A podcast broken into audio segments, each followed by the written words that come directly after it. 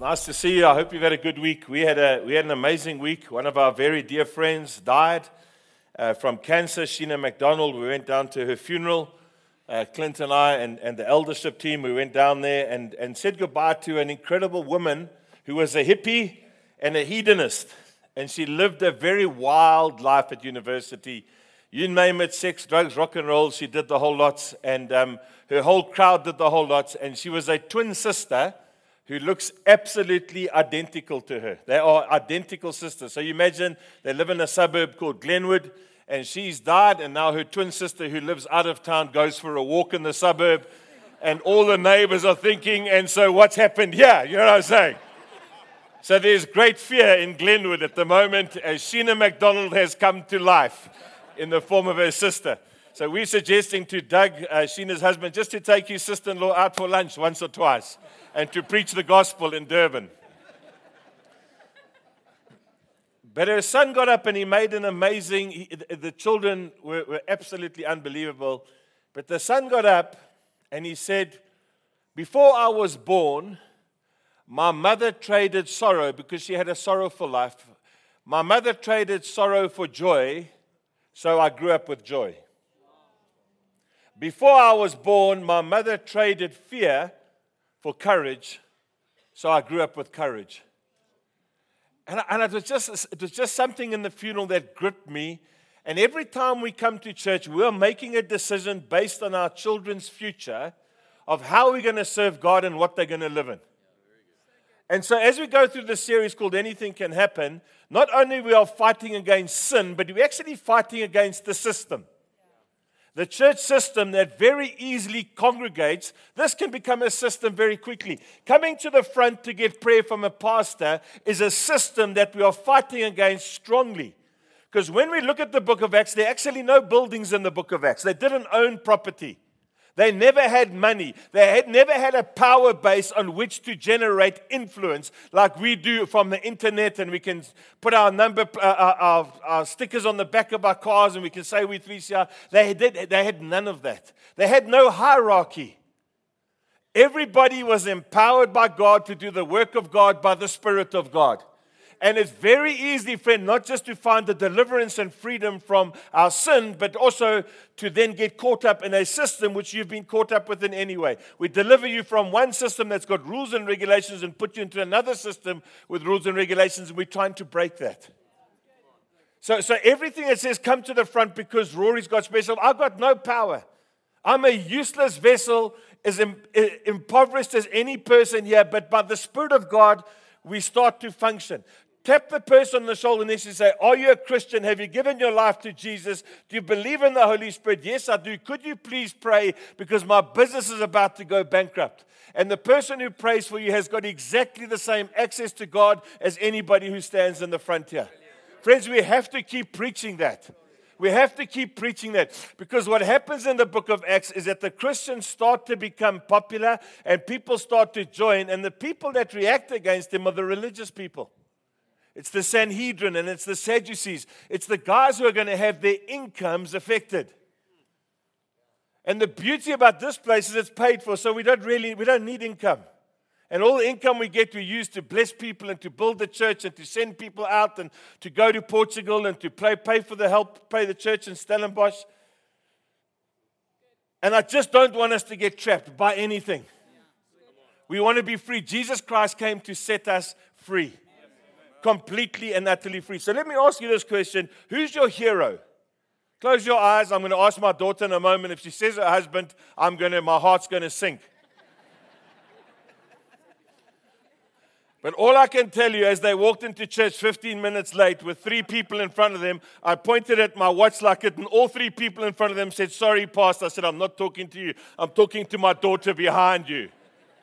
You never came late to church before you got married, my sweetie. You never, you never ever came late to church before. But anyway, these things happen. These things happen, and people lead you astray. And I just want to.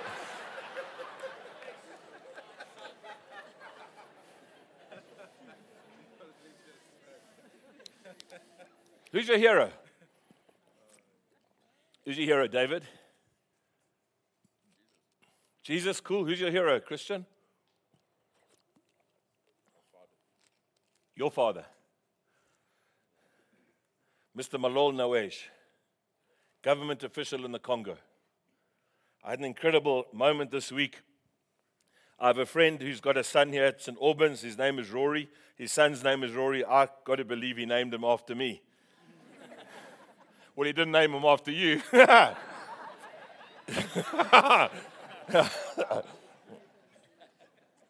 Grant Askham used to lead the church, came up here the other day. Rory was standing here with Cameron and his father, Kevin. And I said, Hey, Grant, this is um, Kevin's youngest son, Grant. And he said, That's a really cool name. I said, I'm just joking. His name's Rory. But, but, but you know, when a guy's son's named Rory and he phones and says, Hey, Rory, do you mind taking Rory to the airport at 4 o'clock in the morning? It's like, Of course. I mean, Rory. and you know how schoolmasters go, especially St. Albans schoolmasters. They hear there's a gap there, so the schoolmaster phone said, I heard you going to the airport at 4 o'clock. We've got another kid, I'll call him Ben for privacy's sake, but Ben needs to get to Kenya, and um, we've got culture. We can, can Ben stay at your house and then go to Kenya? He's autistic. His mum dropped him here. Didn't really know he was coming to boarding school, and now he's going home. And, and Ben needs to get to the airport. He's never ever flown by himself. And so we go off to the airport, and his plane leaves an hour later, and he has to go into assisted care. And I put him in assisted care, and I said, Ben, can I leave you here and go? And, and he said, Dad, Dad, do you mind staying with me? And I said, Sure, boy, what does that mean? He said, Can you just spend a little bit of time with me? So I said, Should we go for breakfast? He said, Yes, please, Dad. I met this little guy five hours or six or eight hours before. So we go for breakfast, him and I, and we talk. And he said, Dad, do, do you think sometimes I, I can come to your and mum's house in the term just so that I can be with you? And I said, Yes, boy, you can come to our house. And then I realized what it means to have a father in heaven and to be a son on earth and to, to do things that I've never done and to be taken care of. That I, and, and when I eventually, at the last moment, dropped him off at assisted care, he just grabbed me and he started to cry. And his tears were just pouring down my, my shirt and I walked away with tears just pouring down my shirt. And I, I actually SMSed the schoolmaster. I said, Thank you so much for giving me the privilege of dropping Ben at the airport. Who's your hero? Who, who's, who's the one that you look up to? Who's the one that gives you courage? Who's the one that. And I, I want to believe, friends, at a time like this, a hero is not a star. A hero is not somebody who draws attention. A hero is somebody that stands against. A hero is somebody that stands up against, that shouts against the system. I want to lose my income stream. I want to be so radical that some of you might get offended and leave and our income drops, but at least the people that stay will be free. Amen. The people that stay will be free. So that we don't harness all your potential so that we can fulfill somehow our dream, but rather we read the book of Acts and say, Is there somewhere, is there a place where the building will not consume us and the, the gathering will not, and the full car park will not in any way intoxicate us enough to keep preaching the gospel of heroism, which is Jesus standing up against sin and the system, raging against the system.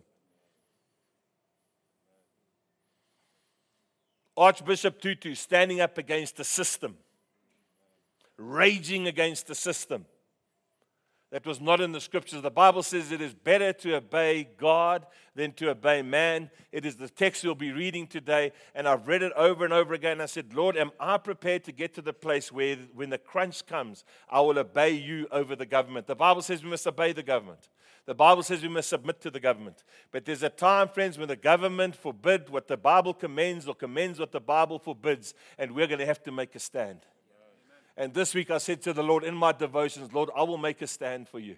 I will stand for you, Lord God, against anything that. Friends, we, we're fighting against Woolworths and the pride thing. That's got nothing to do with morals. That is a commercial decision of Woolworths to make more money. We don't fight the battle against Woolworths on that level. People say, What do you think about it? I say, Every gay guy in the world can come and buy hamburgers from my steers. It's commercial, it's not moral. It's a commercial decision. Because when they put their Christmas crackers up there and their Easter crackers up there, must every Muslim say, I'm not going to Woolworths because it's commercial. We're trying to get to the heart of people. We're trying to get, and, and, and the gospel is subversive. It doesn't come through powerful movements with big churches who put a big display on social media. The gospel is subversive. It's kindness, it's gentleness. It's standing in an airport with Ben and holding him. The gospel comes underneath. The gospel is when you trade sorrow of your sexual past for joy so that your children can grow up with joy and courage. That's the gospel.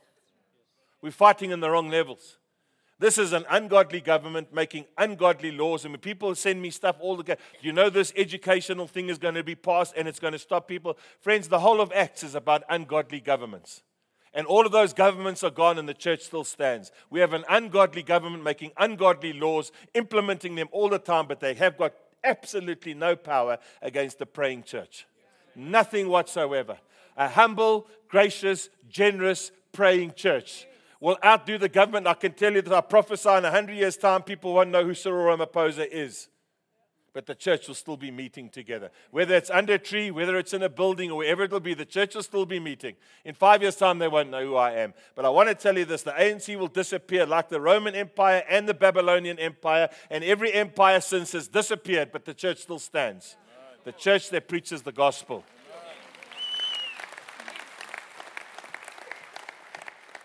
And they can implement every single old. I just get constantly sign this thing, please take it to a church, sign this thing. And I just think, man, tear it up and pray. Just tear it up and pray. And believe in the Bible and believe in the name of Jesus and love people. Just love them. Love them unconditionally. What does 3CR think about Woolworths? Just love them. Gay people, come here. I'll love you. I'll love you so much you won't know what to do with it. Do I agree with it? No, I don't. What does the Bible say with it? It doesn't. But you can come here. I'll love you. I'll pour so much love on you, you won't know what to do. And I'll keep loving you. For how long? For the same length of time as I love gossipers.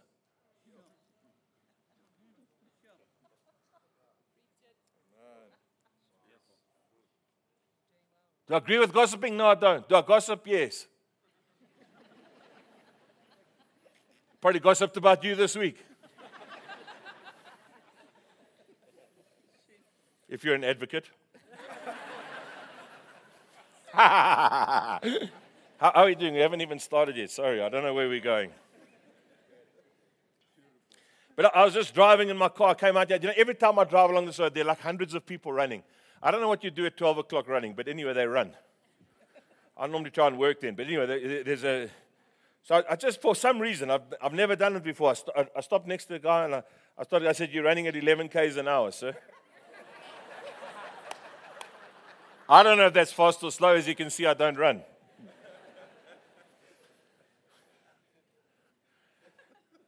And he said, How's it, Pastor Rory? I'm an advocate. I said, Have you stuck? He said, Yes, I have. I said, Well done. Congratulations. He said, Actually, I've been meaning to meet you. I couldn't meet you on Sunday. So I said, That's fine. We'll meet on the road. He said, Actually, I, I, I want to help people in your church. I, I want to help people in your church. I said, Thank you. He said, I'll come and introduce myself formally to you. I want to help people in your church. Can I tell you about Tessa Dougal? This is Tessa Dougal. I just met her at the front door. We used to worship God together 30 years ago. She's a travel agent, she's a highly successful businesswoman. And we had to travel overseas. The pound went to 24 to 1. I've told the story a long time ago. It went to 24 to 1, and I phoned my boss, my spiritual boss, and I said, There's no ways that Mel and I, 27 years old, can get on an aeroplane and fly to England at 24 to 1. It makes no sense. He says, What we're living doesn't make sense, China. So I said, What must I do? Dad, he said, Get on your knees and cry out to God to supply money for you so you can go to England and preach the gospel. Because actually, God's not determined by economies and governments and exchange rates. So I said, But who's going to provide? He said, Just cry out to God. And I'll never forget Tessa and her husband Andy arrived at our house. We lived in a little flat. Arrived at our house with an envelope with 650, 650 pound notes, it's 24 to 1, eh? I'm talking about nearly 30 years ago. 300 pounds, thousands and thousands of rands and said, We are thinking about you and we are praying for you and we believe we need to help you get to England and gave us the money. What can you do? What, what, how can you take your gift and just extend the kingdom of God? Greg Hazel, who preached here about five weeks ago, we are going to a conference in America, and he was just starting to come into our movement. He came from Hatfield. I said, Greg, should we go together to the conference? He said, 100%, Rory. What does that mean? I said, no, we go together. He said, we fly together. I said, fly together. I said, I've got a travel agent, Tessa Dougal. She'll book for us. He said, all together. I said, all together, bro. So we book, we're going to America, we're going to speak at a conference in Los Angeles. We get on the aeroplane, and Tessa has taken her Voyager miles and she's upgraded me to business class. To this day, every time I see Greg Hazel, he goes like this.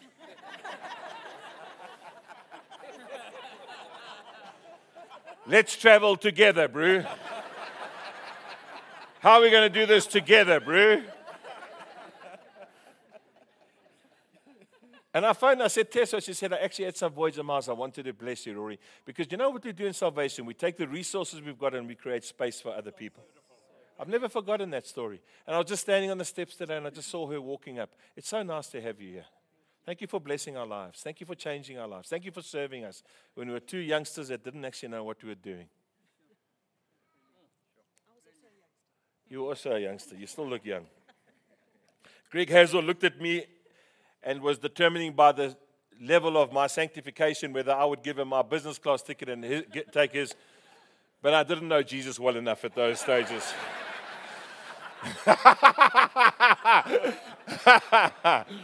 okay, so we read the Bible.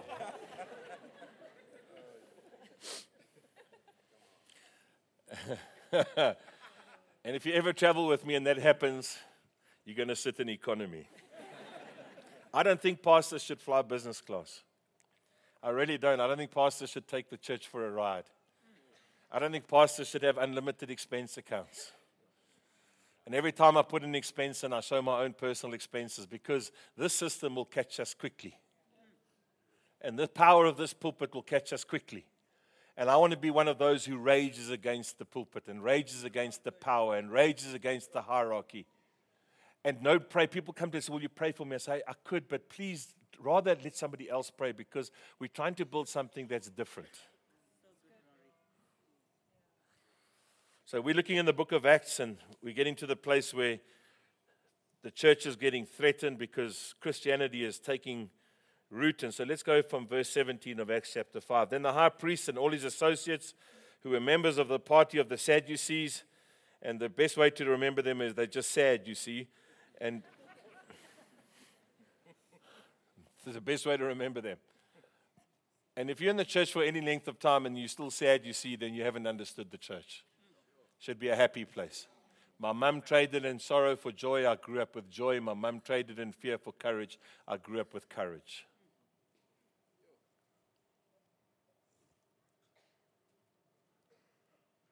They arrested the apostles and put them in the public jail, but during the night, an angel of the Lord opened the doors in the jail and brought them out. Go stand in the temple courts, he said, and tell the people the full message of this new life. Say, full message, full message.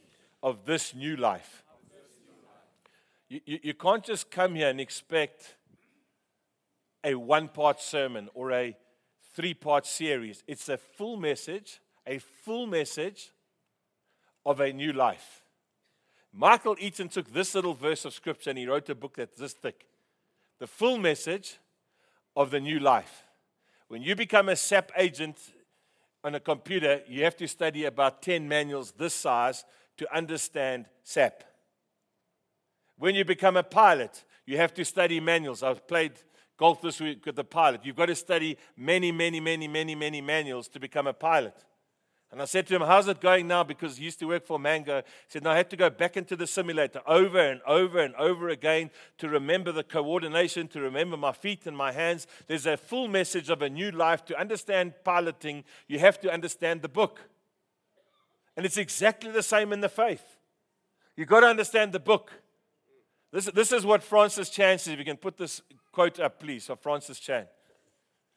Have you ever wondered if we're missing it? It's crazy. if you think about it, the God of the universe, creator of nitrogen and pine needles, galaxies and E minor, loves us with a radical, unconditional, self sacrificing love. And what is your typical response? We go to church, sing songs, and try not to swear. It has to start captivating us. Like these apostles, when they went to jail, they sang. When they came out, they sang. When they were beaten up, they sang. When they were told to keep quiet, they preached. When they were maligned, they continued to preach. There's something that's got to grip us. Amen? Amen?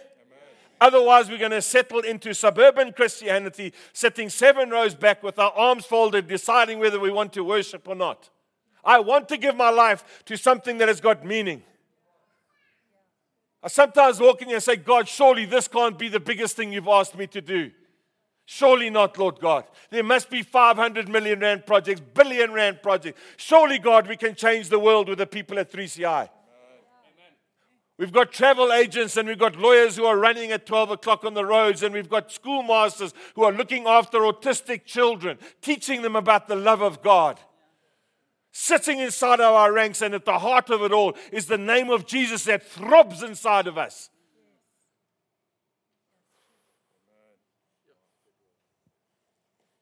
I met a guy, I can see him sitting here. I just met him in the foyer. Say, Rory, when are you going to? I don't know, but I just said to him, let's have breakfast together. I don't know why I've never seen him before. He's been here for years, apparently. I, I, we had breakfast this week. I don't know, he employs hundreds of people, does massive jobs. He's an incredible building contractor, and he's been sitting in this church. I didn't know who he was. But that's the beauty of the church. We've got all this potential locked up inside of people, and we've got to put it on mission. We've got to put it on mission to change the world. And you have to understand that what you're doing as a travel agent or as a lawyer is as important as what Stephen and I are doing in the pulpit. This is just a part of it. The full message of the new life gentleness, extravagance, generosity, kindness, peace, love, forgiveness.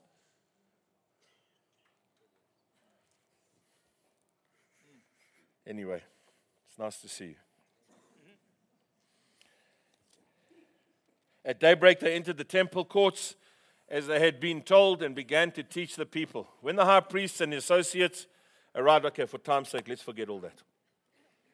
Verse 27 Having brought the apostles, they made them appear before the Sanhedrin, the religious guys, to be questioned by the high priest.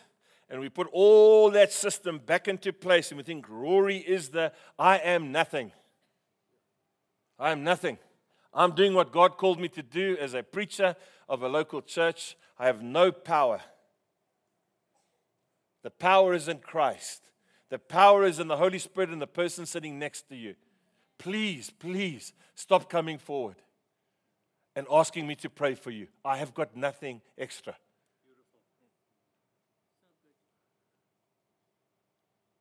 I look at some of you, you've started businesses, you've started schools, you've started ministries you've started, and, and, and you want me to pray for you.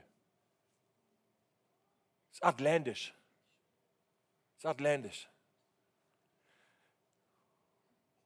We just pray and we pray and we pray for the government and we pray for God's godliness and we pray for, and our Russia, the guys are turning around. Friends, we just keep praying and praying and praying and praying.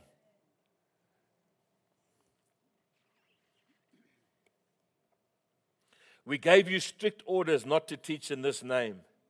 You have filled Jerusalem with your teaching and are determined to make us guilty of this man's blood. Peter and the other apostles replied, We must obey God rather than men. Amen. That scripture will haunt us in the future. And it's a scripture you're going to have to work with today. Are you prepared to obey God over men?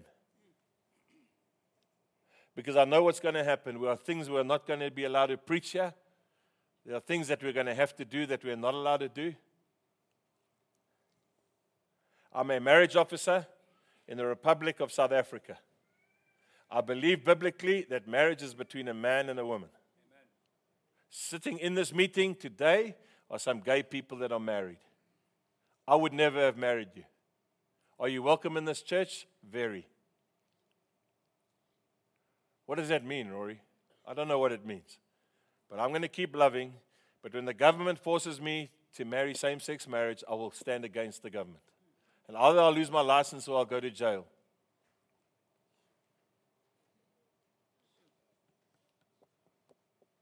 But somebody has to speak about these things. Somebody has to talk about these things. Somewhere we have to have a representation of the book of Acts on earth. They had no money, they had no buildings, they were completely multicultural, completely multicultural. Don't sit and talk with the friends that you go to school with and their children. Grab another person from another culture, invite them to your home. Invite them to your home. They were completely multicultural. They were unbelievably mobile.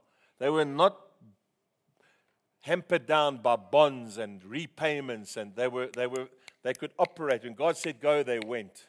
Free yourself up so that you can move when God wants you to move. Get your finances under control. Get into a smaller house so you can obey God.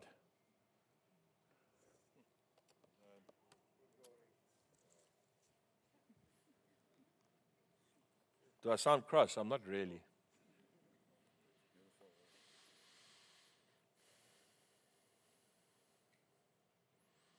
You have filled Jerusalem with your teaching and are determined to make us guilty of this man's blood. Peter and the other apostles replied, We must obey God rather than men. The God of our fathers raised Jesus from the dead, whom you had killed by hanging him on a tree. Say a tree. tree. If you read Galatians chapter 3, you'll say, Cursed is anyone who hung on a tree. The mo- and it goes back to Deuteronomy 21, and it says, Anyone who's hung on a tree is cursed, so that the people that he hangs for get blessed. God exalted him to his own right hand as prince, say prince, prince, and savior, that he might give repentance and forgiveness of sins to Israel. We are witnesses of these things, and so is the Holy Spirit, whom God has given to obey him. That word prince, friends, is the word archegos, which can be translated in many different ways. It can be translated captain, it can be translated pioneer. It exists in three different places of Scripture. Acts chapter 3, Hebrews chapter 2, Hebrews chapter 12, and Acts chapter 5. In Hebrews chapter 12, it says this Fix your eyes on the author and perfecter of your faith. In Hebrews 2, it says they're arguing about whether death, death, this great fear of dying, everybody's scared of dying. And he says, But he is the author, he's the archegos of life. That word, friends, is actually hero. Jesus Christ is our hero. When uh, Goliath came to fight against David, instead of their army fighting their army, he said this Why don't you send a hero? Why don't you send a man? Why don't you send an archegos to come and fight against me? You send your archegos, I'll send my archegos. You send your hero, I will send my hero. And you see, friends, preaching in the church, many times people say, You must be like David. You must overcome your fear. You must overcome your Goliath. That's not the story of David and Goliath. David was never scared, Israel was scared. If you read David and Goliath, David is never scared. It's never like David went there with knees shaking. He said, Listen, big boy, you're defying my boss. You're defying the glory of God. You're defying him. And Jesus is our David. Jesus is our hero. And Jesus, while we were all petrified by our Goliath, whatever your Goliath might be, your emotional instability, your financial security, the upbringing of your children,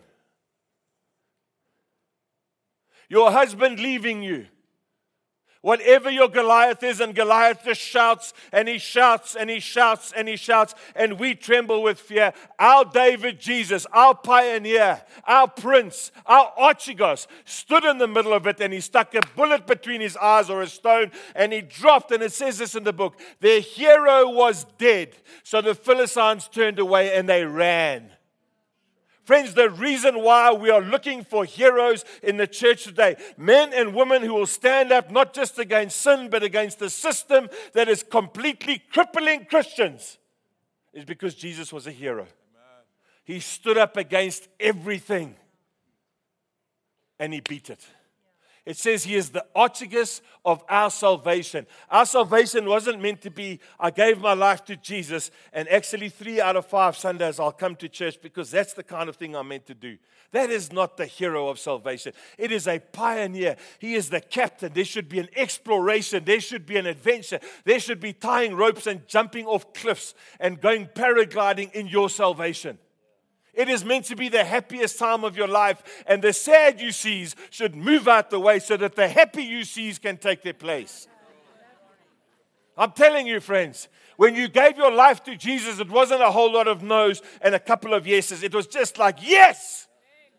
Because we are created in the image and the likeness of God, and inside of that creation is heroism. There is heroism inside of us, friends. It says in Hebrews chapter 12 fix your eyes on the author and the perfecter of your faith. Fix your eyes on the archegos of your faith. Fix your eyes on the captain and the pioneer of your faith. So that every day that I wake up, when I go driving down Saul Street, I can just by the grace of God stop next to a guy and say, You're doing 11 kilometers an hour. And says, Hello, Rory. My faith is an expression as I walk through the streets of the city, friends, that God can do anything at any time with anybody. And you have to believe that. Otherwise, you'll put your blinkers on tomorrow as a medical salesman and think, I must go and sell stuff so that I can tithe to the church, that I can go to the church on Sunday and they can pay for the lights. No. I'm going to go to work tomorrow empowered by the Spirit of God with favor upon my life, blessed under the anointing of God. He hung on a tree so that I could be blessed. You believe in the prosperity gospel, Rory?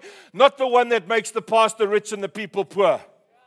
I believe in the prosperity gospel that Jesus broke the curse so that we could be blessed. Every one of us blessed. And every one of us outworking a hero faith.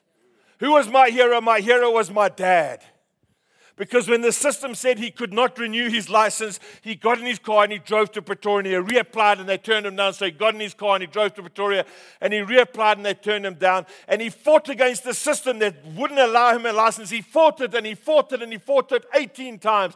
And I think I'm going to keep fighting for people until they understand the full message of this new life. There is freedom. Your sins are gone. Your father power has been broken over you. The abuse has been washed clean. The people that touched your private parts, their fingers have been removed, and that which was violated has been cleaned.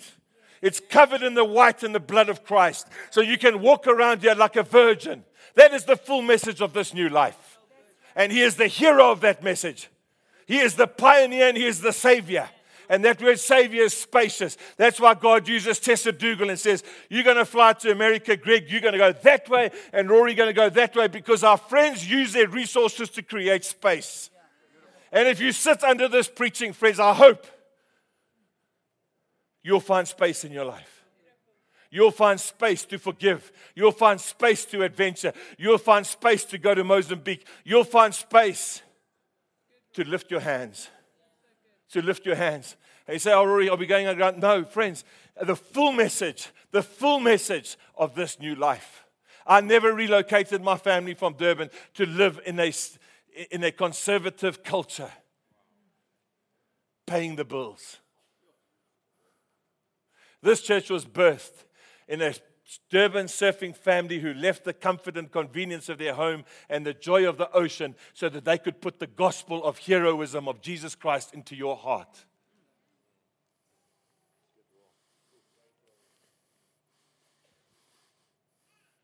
Elna and I don't know why you taught your kids how to play instruments, but you taught your kids how to play instruments.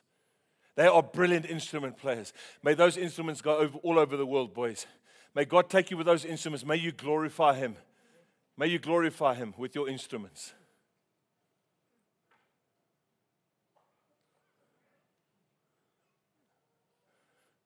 And Ben, I don't know why God highlights you every day, every Sunday for this season. But when we drove past your business at quarter past four in the morning on Thursday with Rory and Ben, said, Those guys are in our church. God bless them. God bless them. God bless them. Put hero status inside of them.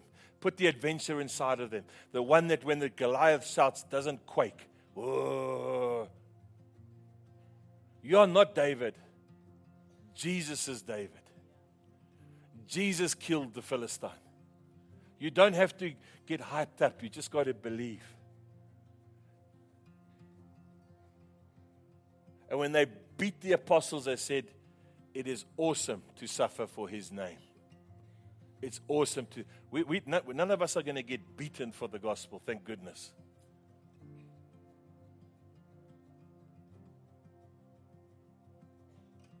Heavenly Father, who's our hero? Who's our pioneer? Who's our captain? Who's our author? Who's our the originator of our faith? Because the Sadducees, the Sanhedrin, the spiritual dynamics of Pretoria says calm down, keep quiet, make it cozy, mustn't be too long, don't offend anybody. But, but you're a hero, God. You're, you're a pioneer. You're a bridge diving paintball shooting, big wave surfing, hang gliding, mountain climbing, river rafting, Savior. And you invite us to live in the fullness of this new life. May this invitation touch our hearts. In Jesus' name, amen.